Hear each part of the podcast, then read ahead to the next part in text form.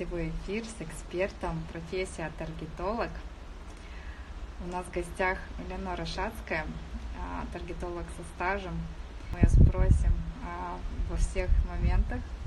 Вот. Здравствуйте, Элеонора. Скажите о себе сами. Откуда вы, что, как начинали, возможно? Ну, что о себе могу рассказать? О себе могу рассказать, что в Target, вообще в digital я попала совершенно случайно, хотя в рекламе я, ну, два десятка лет точно. В какой-то момент э, я просто дружно, радостно попала под сокращение. Я работала на телевизионном канале, ну и с телевидением, в общем, сейчас так все достаточно непросто, на мой взгляд. И работая, а, я проработала 10 лет в рекламном агентстве, в сетевом, в крупном международном. У меня один из клиентов моих, которых я вела, был Unilever. Это один из... Вы, да, наверное, конечно. в курсе. Конечно. Да. Собственно, а, я всегда считала, что мое резюме, оно такое достаточно достаточно солидная для того, чтобы я могла не, э, не задумываться о том, ну, что будет со мной в какой-то определенный период времени. Ну и вот меня, значит, накрыло вот это вот все. А, меня накрыло сокращением. А, а, ну, наверное, это была штука такая. К ней мы шли постепенно, да, но как-то вот я об этом не задумывалась. Вот. И в какой-то момент я осталась без работы. И в тот момент я тоже, в общем, ничего особенно такого вот не заподозрила. У меня прекрасное резюме, но тот момент, что мне-то уже, в общем, перевалило за 40, э, я как-то не учла. И проходит месяц, два, три, и я понимаю, что на работу-то меня особенно не зовут. Вот это наша проблема. Остаться после 40 без работы у нас м, очень непросто. То есть найти себе работу на того уровня, который у тебя был, это достаточно сложно. И, ну вот я на себе это сейчас уже понимаю. Я разговаривала с одной своей а, клиенткой, и она мне говорит, она работала где-то очень высоко, и она занималась в том числе ресерчем, вот а, HR была, да, она говорит, я никогда, причем она старше меня, э, лет, наверное, на 5 на 6, она говорит, когда я работала, я никогда даже в руки не брала резюме, на которых указан возраст 40 и выше. То есть сейчас, говорит, я понимаю, какая я была недальновидная. Вот. Но тогда это было именно так. И я считаю, что, наверное, а, у очень многих, я это на себе уже поняла, что у очень многих вот это вот порог, да. А, при всем при этом я еще сильная, я здоровая, у меня работают мозги хорошо, у меня выросли дети, я могу не сидеть Свободная, там, да достаточно. Достаточно мобильная, я подвижная, но как-то это вот э, в расчет, видимо, не принимается нашими работодателями. И первое время я, конечно, была сильно выбита из колеи. Я привыкла работать в офисе, я при, привыкла иметь стабильную зарплату. Она не была какая-то вот миллиардами, но тем не менее это было стабильно. Я могла рассчитывать на то, что я себе что-то позволю там через месяц или через два. И вот так вот я осталась, в общем-то, через месяц, два, три я вдруг поняла, что мне особенно-то, в общем, ничего не светит, и мотать сопли на кулак нужно что-то делать. Тогда я решила посмотреть, кто сейчас у нас востребован на рынке. И я поняла, что очень много э, ищут СММщиков. А по образованию я филолог, и, в общем-то, я решила, что мне это близко, mm-hmm. что это я могу, и я пошла учиться на СММщика. Угу. Я отучилась на СММщика здесь у нас в Алмате. Потом я решила, что мне нужен какой-то такой более международный диплом. Я закончила школу в Украине, Experts получила у них сертификат. И в какой-то момент я уже вела клиентов, один, два, три клиента, ну, какое-то количество клиентов у меня уже было. Я поняла, что мне не очень интересно заниматься вот, вот тем, чем занимается СММщик. И при всем при этом я как рекламщик с большим стажем, мне гораздо интереснее чужие деньги куда-то пристраивать. И, в общем, я поняла, что мне интереснее таргетинг, и с тех пор вот уже два года я, собственно, пошла в этом направлении. Я, скажем так, сузила свой горизонт, перестала быть СММщиком в широком смысле слова, mm-hmm. и я пошла вот по этой достаточно узкой дорожке. Ну вот э, два года уже я этим занимаюсь, и в принципе, пока мне нравится, в принципе, наверное, наверное, это не прекратится. Почему? Потому что а, вот мне нравится, что я все время куда-то иду. Я ползу, я корячусь, я лечу. Ну, вот это, это зависит от того, что вот ты на данный момент имеешь. То есть ты имеешь какой-то там спад настроения, ты думаешь, господи, тебе никогда этого за хвост не поймать. Это гонка, которую тебе не выиграть, потому что постоянные какие-то обновления, Конечно. постоянно что-то новое, и ты постоянно должен учиться, учиться, учиться, и ты учишься, учишь. В какой-то момент ты просто вот выдыхаешь и понимаешь, что вот ты, ты так хочешь остановиться и немножко вот пожить так, как раньше, спокойно и в развалочку. Но это у всех представление. Вот на море фрилансер, он э, сидит тут, отдыхает. На самом деле это постоянная гонка, конечно, среди особенно такого количества специалистов на сегодняшнем рынке. Но расскажите так вкратце, что включает в себя работа таргетолога, потом о плюсах, о минусах. Ну, мы поняли, что на него надо учиться упорно. Вы знаете, да, вот э, как-то удивительно, э, в последнее время я очень часто слышу, ой, вот я сделаю это сам. Я понимаю, что это можно сделать это сам, и, наверное, владельцу бизнеса, который, ну, который какое-то, какое-то хотя бы минимальное обучение прошел, ему реально это сделать. Да? Вот мне как таргетологу сделать это вот так с наскоку нереально. Почему? Потому что я работаю с разными бизнесами. Я работаю с сегментом B2B, я работаю с сегментом B2C. Это вообще по-разному, да, то есть одно дело настраивать компанию рекламную на сегмент B2B, на аудиторию сегмента B2B, да, и совсем другое дело настраивать компанию на, на аудиторию сегмента B2C, да. Ну, Там, Какая у вас где ниша, с какими клиентами вы работаете? Ну вот э, мой э, клиент, ну скажем так, самый главный, самый любимый и самый старый мой клиент, мы с ним работаем почти год, это Хабаровская консалтинговая компания. Угу. Вот у них эм, и B2B, и B2C тоже. Uh-huh. То есть они работают как на прямых клиентов, так и на компании. У них юридический консалтинг, бухгалтерский консалтинг. Вот, у них много всего, поэтому мне с ними очень интересно работать в том смысле, что у них постоянно что-то новое, постоянно что-то меняется. То есть сегодня мы настраиваем там рекламную кампанию, собираем народ на Дамира Халилова, который приезжает в Хабаров. Завтра мы работаем там на какой-то семинар по налогам, например, в Комсомольске на Амуре. Вот. Ну, вот интересно тогда, когда это не постоянно вот одно и то же, когда да, это постоянно конечно. ты постоянно чему-то учишься, ты постоянно что-то пробуешь новое, то, чего раньше не пробовал, это интересно. Вы можете сравнить свое состояние до того, как вы стали таргетологом, и после? Насколько вы выросли морально, насколько вы обогатили свои знания? Я, я, безусловно, я, безусловно, выросла, да, и мне вот нравится. Я недавно вспомнила, что когда я была еще, ну, лет с 15, скажем так, меня мама называла вечной студенткой, то есть я постоянно чему-то училась. Потом, когда я вышла замуж, у меня родились дети, у меня наступила какая-то спокойная, размеренная жизнь, я об этом забыла совершенно. Я совершенно забыла о том, что я люблю учиться, да, и вот сейчас последние два, два с половиной, три года, начиная вот с того момента, как я решила пойти в SMM, я вот учусь постоянно, очень много, и, знаете, я от этого прямо кайф получаю. Но тут, конечно, важно понимать, что ты сам для себя мотиватор. А, то есть, если вот этой мотивации нет, наверное, это сложно, да, постоянно вот понимать, что тебе надо учиться, что тебе надо куда-то идти, что ты можешь сегодня там позволить себе поспать подольше, да, тем не менее, ну, я встаю в полшестого в семь, и я сажусь за работу сразу же, как только разбираюсь там со своими текущими делами. То есть вот я в этом смысле не прокрастинатор, мне легко. Угу. Я сама, сама себя могу, это даже, это даже я не заставляю себя это угу. делать, я даже никаких усилий не прикладываю. То есть Надо вот это мое... Угу. Да, я, я знаю, что мне нужно это делать, я сажусь и делаю. Хорошо, давайте обсудим задачи таргетолога все-таки. Что входит в задачи таргетолога? Вот тоже смотрю, спрашивает, чем занимается, чем он полезен для инфобизнесмена или для агентства какого-либо? Ну, для бизнеса, безусловно, таргетолог полезен тем, что он, ну, как минимум, знает рекламный кабинет, потому что когда в основном новичок заходит в рекламный кабинет Фейсбука, ну, я работаю с Фейсбуком и с Инстаграмом, как-то любви с ВКонтакте у меня не сложилось, и тем более там с с одноклассниками, с mail сервисами. В общем, тоже не очень.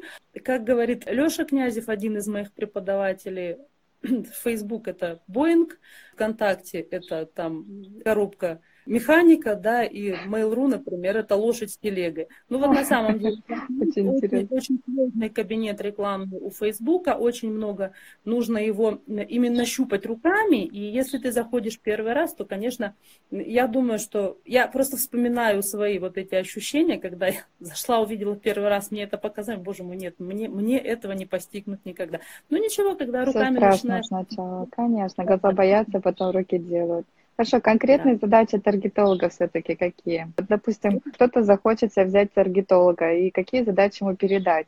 Ну, он просто вот развивает, да, бренд делает. Смотрите, таргетолог приводит трафик, да, то есть если у вас есть сайт, я веду трафик на сайт. Моя задача привести трафик целевой, то есть я могу настроить э, рекламную кампанию на нецелевую аудиторию, но это, опять же, симбиоз работы таргетолога и клиента все-таки. Да? Если клиент плохо знает свою целевую аудиторию, то все, что угу. остается таргетологу, это ее нащупывать. Да, да то есть тестировать на, постоянно. Тестировать, на разные сегменты аудитории настраивать э, кампании для того, чтобы понять, кому она лучше заходит. И, ну, угу. и смотреть уже по конверсии. И тут, опять же, работа, конечно, таргетолога и клиента, чтобы мне понимать, насколько хороша конверсия именно вот по какому-то данному запуску, да, данному тесту, ну, мне нужен фидбэк все-таки от клиента тоже. Угу. Потому что, ну, почему-то очень любят у нас э, мерить CTR, например. Я не очень понимаю, зачем замерять кликабельность того или иного запуска. Ну, ну, клики, они есть клики, да, ну, кликнул, лайкнул я там, и что?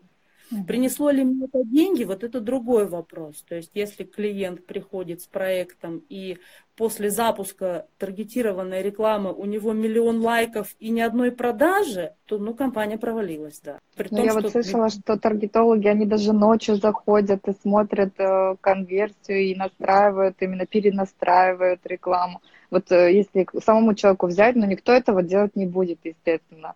Там есть какие-то настройки, может быть, там может там что-то наугад натыкать, но такого эффекта все равно не будет, если специалист будет работать, правильно же?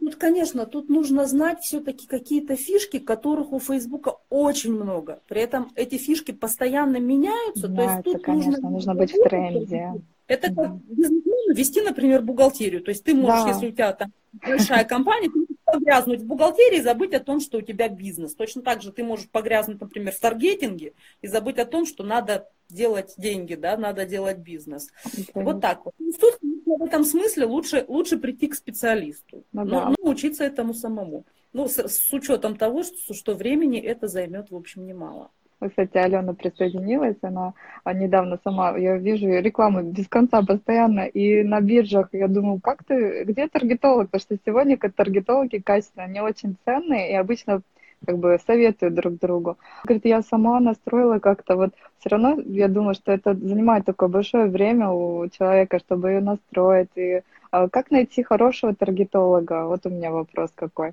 Его Видите, сложно ну... найти, не все же разбираются, да, вот, допустим, обычный человек, он не знает, в чем вообще задача таргетолога, чем он занимается, зачем он мне нужен вообще. Попадается на какого-нибудь джуниор, да, и он говорит, я тебе сейчас все сделаю, теряет бюджет рекламы. Как не ну, смотрите, ну, конечно, в любом случае, как таргетолог тестирует рекламную кампанию, так, наверное, и клиенту нужно тестировать таргетолога, да, то есть тогда, да. когда ты берешь человека, нужно изначально понимать, что ты от него хочешь, да, что ты от да. него Какие задачи он будет выполнять? Да, э, что он должен сделать, какой минимум действий, да, то есть если таргетолог не присылает тебе брифа, а просит там заплатить только деньги, да, и как бы э, на этом ваше общение заканчивается, он что-то там настраивает. Это должно уже насторожить. насторожить. То есть для того, чтобы начинать работу с проектом, мне нужно понимать, в какой точке мы находимся и в какой точке, в какую точку мы хотим прийти. Это во-первых. Во-вторых, если таргетолог предлагает работать из своего рекламного кабинета, чем очень часто грешат рекламное агентство, да, ну, то я считаю, что это не очень честно по отношению к клиенту, потому что в любой момент таргетолог повернется и уйдет, и все, что наработано, оно уйдет с этим таргетологом. Да. У вас не будет ни денег, ни ваших запущенных рекламных кампаний, вы не сможете никаких результатов посмотреть, поэтому работа только из рекламного кабинета клиента, однозначно. Угу. Вот, никакие рекламные бюджеты через руки таргетолога не проходят. Через руки таргетолога проходит только моя оплата. Все. Все остальное это все рекламный кабинет клиента. Угу. И по отношению к клиенту это, конечно, честно. То есть а, клиент может зайти в любой момент в рекламный кабинет, посмотреть, что делает таргетолог. Клиент может запросить любой отчет угу. в любой момент. Да, там же все фиксируется. Да, конечно. Потому что я знаю, что есть рекламные агентства, которые просто предоставляют отчет в Excel. Ну, в Excel я напишу вообще любые цифры, да. да. Поэтому ну, э, нужно, нужно, конечно, начинать с этого. Ну, в первую очередь нужно разговаривать. А по одному, собственно, разговору, потому как а, таргетолог рассказывает, каким образом он собирается построить рекламную кампанию, я думаю, уже будет понятно, насколько таргетолог вообще вовлечен в процесс, насколько он в курсе. Да? Угу. Ну, хотя Любитель. Все равно профессионалу легче понять, кто действительно работает, потому что человек вообще да. без опыта и вообще не знания, что такое рекламный кабинет, я уверена, что большинство моих подписчиков первый раз вообще это слышат. Да, конечно. Еще вот вопрос. Некоторые вот пользуются все-таки услугами таргетолога, они в своем рекламном кабинете работают. Потом эти настройки сохраняются же, да, но это невыгодно и неэффективно, потому что, как вы ранее сказали, что постоянно меняются тенденции. То есть для того, чтобы быть в топе, нужно всегда э, менять какие-то настройки. Поэтому проигрывает работодатель, правильно? Да, безусловно. То есть вот э, недавно ко мне обратились с таким запросом, что давайте вы нам настроите... Настроите, а мы потом будем сами это... Получить за это деньги и настроить вам рекламную кампанию я могу. Но вы ничего с ней потом не сделаете. Да. Вы не будете понимать, в какой момент вам нужно работать с этой рекламной кампанией дальше, если вы не таргетолог и вы не работали с этим никогда, да, то есть понять, в какой момент у вас начала выгорать аудитория, да, то есть э, нужно понимать какие-то, вообще любому человеку, который, наверное, бизнесмену, который планирует выходить в соцсети с рекламой, да, нужно понимать какие-то, ну, какие-то основополагающие моменты, да, то есть он должен знать, что если его реклама начинает надоедать, то есть ее объем, частота этой рекламы достаточно высоки, то что начинает делать аудитория? Они начинают жаловаться на эту рекламу, они начинают скрывать эту рекламу. В этом случае стоимость рекламы растет, во-первых.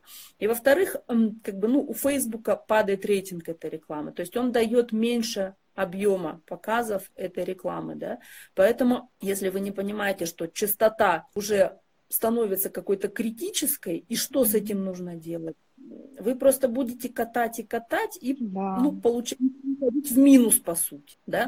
Нужно понимать, какой... да, да. Вот, это нужно очень понимать... интересная вещь, потому что я об этом, допустим, не знала. И это такой момент, который знают только профессионалы, кстати. На самом деле очень много, очень много фишек, знать, которые нужно понимать, и ну, которыми по чесноку хорошо поделиться, конечно, с клиентом, да, объяснить ему. Вот я обычно разговариваю со своими клиентами, стараюсь объяснять, почему я делаю так, почему я не делаю по-другому, да, почему можно сделать по-другому, но почему это вот стратегически неправильно будет. Вот. Ну вот мне кажется, я просто, мне дорого мое реноме, мне очень хочется, чтобы мои клиенты, все-таки когда с клиентом ты работаешь достаточно долго, это тоже какая-то уверенность в завтрашнем дне. Чем не очень хороша кстати, фриланс, да, тем, что ты никогда не знаешь, где у тебя будет густо, где у тебя будет пусто. То есть вот если я, например, у меня очень много клиентов, у которых какие-то срочные компании, срочные имею в виду ограниченные сроком, да, это, например, какие-то там мероприятия, продвижения, да, то есть у меня, предположим, заходит клиент на месяц, через месяц у меня этого клиента уже нет, и мне нужно искать на его место нового клиента. Насколько быстро я его найду, неизвестно, да, вот сейчас наступает лето, и как бы традиционно этот период такого спада, да, да. спад обычно в январе идет, то есть mm-hmm. вот какие-то месяцы ты понимаешь, что клиент идет там косяком, да, а в какие-то месяцы ты сидишь и вот почесываешь себе головешку и не знаешь, когда к тебе кто придет, и вот нужно какие-то там собственные шаги предпринимать для Понятно. того, чтобы этого клиента найти, да. Да. Поэтому вот в этом смысле, конечно, фриланс он не очень хорош, никогда не знаешь, что у тебя будет завтра. Да, ну, все равно нужна такая работа самостоятельная, участвовать в каких-то группах, вот э, вы активно, кстати, участвуете, и, возможно, а, попадать на форумы какие-то или телеграм-группы, да, где есть очень много специалистов, постоянно мелькают эти просьбы или вот на канале сидеть, как у меня. У меня есть канал, где я ежедневно публикую вакансии. Кстати, вот таргетологи очень часто востребованы именно со стажем, ну вот именно качественные специалисты, их очень мало. И говорят, что если найдете мне таргетолога, пожалуйста, поделитесь и не делятся. Вот у меня есть знакомая, у нее, она является менеджером отдела продажи, они вот курсом продажи делают и находят менеджера по продажам, говорит, никто не делится. Вот если он специалист, никто не делится, сами при себе держит, потому что если он хороший таргетолог, он забит постоянно, да, и у него постоянно текучка клиентов, он даже ну, нет времени физического, что если он с кем-то поделится, он может его перенять и воспользоваться его ну, услугами. Да, в этом смысле тоже, потому что вот если, например, если у меня интернет-магазин, и я работаю с ним, там, с этим интернет-магазином месяцами и годами, то понятно, что вот тут как раз текучки не будет. А если много таких вот именно мероприятий, ты продвигаешь мероприятие какое-то, да, постоянно, ну, постоянно вот онлайн-школы, вы в эту нишу смотрели, вот онлайн-школы, курсы, они же в основном требуют именно таргетинг, таргетинг, чтобы их реклама вышла в топ, и чтобы да. они были замечены. Какие-то клиенты вдруг понимают, что вот все, им сейчас это не надо, они придут потом. Какие-то клиенты говорят, ах, извините, у меня вот сейчас вот, вот случился... Конечно, разные бывают э, случаи. Да. Кто-то успешный бизнесмен, кто-то неуспешный, поэтому, как и в рекламе, в принципе. Помогли ли вам а, знания рекламы э, вот в офлайн, а, в профессии онлайн? Долго ли вы переходили эту ступень? А, легко ли вам было? Сколько вообще понадобится времени, здесь перефразирую вопрос твой, для того, чтобы стать хорошим специалистом? Знаете, я думаю, что тут вопрос даже не во времени. Хотя время тоже, конечно, играет большую роль. Я недавно прочитала такую вещь, это немножко не относится к, э, вот, к теме вашего вопроса. Я имею в виду, что м, прочитала такую вещь, что человеку, который совершенно меняет радикально сферу деятельности и приходит в нее с нуля, для того, чтобы выйти на уровень своей зарплаты до смены, да, ему нужно два года. Вот. Но я думаю, что тут, опять же, а, вопрос в том, вопрос даже, знаете, какого-то везения, потому что ты находишь клиента денежного, лояльного и сразу, либо ты вот работаешь с какими-то клиентами. Еще же вот очень у большого количества людей есть стоп в том, чтобы э, искать клиентов. Вот я не очень люблю да. искать. Ну, я да. люблю... Но если специалист, он как будет себя продавать? Да, вот э, многие не любят продажи, не любят да, показывать, я хороший. Ну, да, э, или создавать себе какую-то воронку отзывов и так далее, стесняются попросить тоже.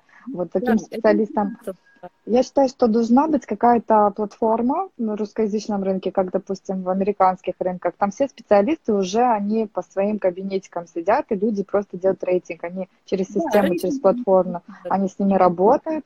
Вот, и нужна такая платформа здесь, именно известная какая-нибудь, где человек будет показан уже, ему не стоит доказывать себя, какой он специалист.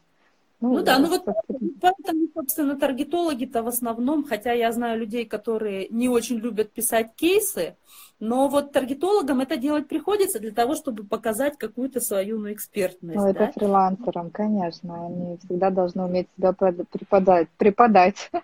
Хотя, хотя я вот в большинстве случаев уверена, как говорит один из моих преподавателей, я не очень понимаю, зачем нужны кейсы. То есть таргетологу этот кейс э, ничего не даст, потому что вряд ли какой-то специалист в кейсе ста- станет показывать все свои вот эти вот фишки, мульки, ну, настройки. Конечно, конечно, да очень любят, хотя я уверена, что в 95% клиент в этом кейсе не понимает вообще ничего. Ничего, конечно. Просто должен быть результат. Там уже э, был ли результат этой работы, да, то есть э, получил ли клиент э, должного э, внимания от человека. Это тоже нужно уметь работать с клиентом. А вот смотрите, а если клиент вообще не понимает э, ни Facebook, ни Instagram, но он знает, что ему нужно через этот бизнес продвигаться, вы выделяете этому время, объясняя ему вообще, что это нужно или что это полезно. Это же тоже работа такая. Я, я не могу клиента заставить пойти в Facebook или Instagram, но я э, уверена в том, что клиенту нужно объяснить в первую очередь, что э, любая соцсеть может не зайти, не сработать на его бизнес. Даже одинаковые бизнесы да. могут не зайти. Вообще, вот эм, очень интересная штука. Даже, казалось бы, ну, там разные страны, могут быть разные результаты, это понятно. Но вот иногда ты берешь два города, вот недавно я запускала одинаковую кампанию на два города. Вот один город у меня работает хорошо, второй город у меня не реагирует вообще на рекламу. То есть, понимаете, это два города в Казахстане, да, и я уже начинаю думать, почему так может быть, да, и я прихожу к мысли о том, что, возможно, в одном, один город у нас промышленный, и там меньше бизнеса, а мы собирали как раз бизнесменов на мероприятие. Может mm. быть, потому что там, ну, в основном живут рабочие, да, и бизнесменов да. у них как вот прослойка это меньше, чем в другом городе. Я не знаю, это всего лишь гипотеза, возможно, там эта гипотеза как-то подтверждается тем, что вот они плохо реагируют на рекламу. Возможно, какие-то другие вещи играют роль. Но вот два города. А вы делаете анализ? Вот вы делаете анализ предварительный? Или просто тестами смотрите, как реагируют? Предварительного ну, как маркетологи делают такие анализы. Нет, как таргетолог я не могу сделать без теста вообще ничего. Да? Вот. То есть, когда... Значит, человеку, инфобизнесмену, нужно идти к маркетологу в первую очередь, э, просмотреть свою нишу досконально, определить, кто его клиент, уже потом понимать прекрасно, говорить об этом таргетологу, таргетолог идет и настраивает рекламу. Это же вот вообще идеальная такая штука. Идеально. Да, но не все же так хотят. Они хотят, чтобы один человек сделал все. Ни разу такого не было, ни разу. То есть вообще, по-хорошему, конечно, заказать там портрет аудитории, например. Конечно. Она... Причем до цвета глаз, до цвета волос. На прошлой э, встрече мы с SMM, SMM э, так э, объясняют, что есть такие тесты, где человека до цвет глаз, волос, какой у него интерес. Ну, то есть вообще портрет человека именно конкретный. Да, потому да. что большинство приходит так. Мои, моя аудитория все 18 плюс, все, да. А, и приходится объяснять, ребят, вот как бы вот хлеб, его едят все, да, но это не значит, что его покупают все, потому что есть ядро целевой аудитории, это женщины, которые покупают, да, и та же бабушка, если она одинокая, она, конечно, покупает себе хлеб, но если бабушка живет в семье, то, скорее всего, хлеб она не покупает, потому что есть там мама, которая ходит в магазин, да, или mm-hmm. есть внучка, которая ходит в магазин. То есть не бывает такого, чтобы мы вот фигачили, извините за выражение, вот вообще на всю, на широкую аудиторию. Нам нужны какие-то, ну, более, более конкретные данные, да. Нет, вот у меня все 18+. Что остается в этом случае делать таргетологу, да? Таргетолог начинает какие-то, строить какие-то гипотезы. Вот мне кажется, что это должно зайти вот этой аудитории. И я начинаю эти аудитории тестировать. На что потом иногда бывает такое, что говорят, ой, вот столько денег мы потратили, а как? А как по-другому узнать тогда, если у вас не было никакого анализа? Я фактически вашу целевую аудиторию высасываю из пальца. Я думаю, что это так. Может быть, это так, а может быть, это и не так. И для того, чтобы проверить, так это или не так, нам приходится тратить время и деньги, чтобы понять, на кого это работает. Да? Mm-hmm. Если мы запускаем 5 сегментов аудитории, например, в рекламу, то понятное дело, что для того, чтобы эту протестировать эти пять сегментов, нам нужны деньги, нам нужен бюджет. Нам. К сожалению, вот если я работала, поскольку достаточно долго с телевидением, mm-hmm. я знаю те расценки, которые на рекламу на телевидении. Mm-hmm. Они в разы больше, чем бюджет, нужный на рекламу на, э, в интернете. Конечно. Но при всем при этом реклама в интернете сейчас не дешевая. Да. И приходить там с 20 долларами в кармане для того, чтобы запустить рекламную кампанию, смысла нет вообще никакого. Вообще, то есть это вот можно выйти, выкинуть эти деньги и все, не будет результата. 200 долларов это ну, такой вот бюджет средний, скажем так, который нужен на то, чтобы рекламную кампанию потестировать, чтобы получить какие-то цифры, которые нам что-то дадут. Да? Ну, если Мы... нет своей целевой аудитории, если нет такого уже конкретно плана, да, ну, да, да, то есть мы можем какие-то выдвинуть гипотезы. Ну, обычно же как? Когда клиент приходит, он говорит, вот у меня продукт такой-то. И ты понимаешь, что этот продукт, он для того-то. Да. да? Если, если дают там э, вот эти электронные самокаты, понятно, да, что женщины 40 плюс, они будут в гораздо меньшей степени интересоваться этими самокатами, чем, например, подростки или молодые мужчины. Уже как бы вот такие вот логические эм, цепочки ты выстраиваешь и понимаешь, что вот самый первый тест, который ты будешь проводить, это будет вот это, вот это и вот эта аудитория. И ну и в основном в большинстве случаев, собственно, это же и работает, да, то есть гипотезы, они построены логически, они в принципе заходят всегда в основном. То есть нет такого, что ты думал, что это зайдет там на женщин, а этот раз заходит там на мужчин возраста там 50 плюс. Угу. Ну, в основном не бывает такого. Я не сталкивалась никогда с таким. Поэтому, да, поэтому ты строишь какие-то гипотезы, клиент приносит тебе какой-то минимум хотя бы информации по целевой аудитории, и уже ты с этим работаешь, да. Поэтому вот, ну, 200 долларов это желаемый, угу. очень желаемый, скажем так, да. Можно работать и со 100 долларами, конечно, но, но ну, результат будет, ну, понятно. А еще хотела спросить, а зависит ли это от местонахождения самого человека, именно территориально? Если, допустим, живет в Америке, а хочет работать с русскоговорящим рынком и пускать рекламу там, то в этом случае получается ли? Потому что я скажу одну вещь такую. У нас э, в Бодруме есть ютуберы очень такие известные. Они снимают здесь, они между Москвой и Бодрумом, а, в общем, ездят туда-сюда. И я понимаю, что наши турецкие, все знают их, и даже э, турки, кто не понимает по-русски, они все видят их рекламу, то есть их канал. А, потому что они здесь выпускают. И влияет ли это, или все-таки можно настроить так, что будет э, там, где ты хочешь, в принципе, рекламу показывать? Нет, нет. В этом смысле, конечно, интернет дает нам сейчас широчайшие возможности. Единственное, что вот я для себя сейчас понимаю, что очень часто такая работа неудобна мне из-за разницы в часовых поясах. Да, угу, я да, вот, да, временной вот этот вот. Украинским агентством, SMM-агент, вот. И я понимаю, что тогда, когда у нас была с ними разница в 4 часа, у них на 4 часа меньше, я просыпаюсь, у меня уже активничает мой Хабаровск, который на 3 часа раньше, да, да. меня просыпается. Вот. И тогда, когда мне уже, меня уже клонит в сон, у меня вовсю активничает Украина. То есть вот проблема для меня была только в этом. А, а во всем остальном можно запустить рекламу вообще на любую. Ну вот сейчас с Крымом проблемы, но я надеюсь, что, может быть, там с приходом нового украинского президента как-то эти вопросы потому что для тех, кто работает на Крым, конечно, это вот прямо проблема. Вот. А во всем остальном я проблемы не вижу. Это вопрос скорее языка, ну и, и вот разницы в часовых поясах, и все.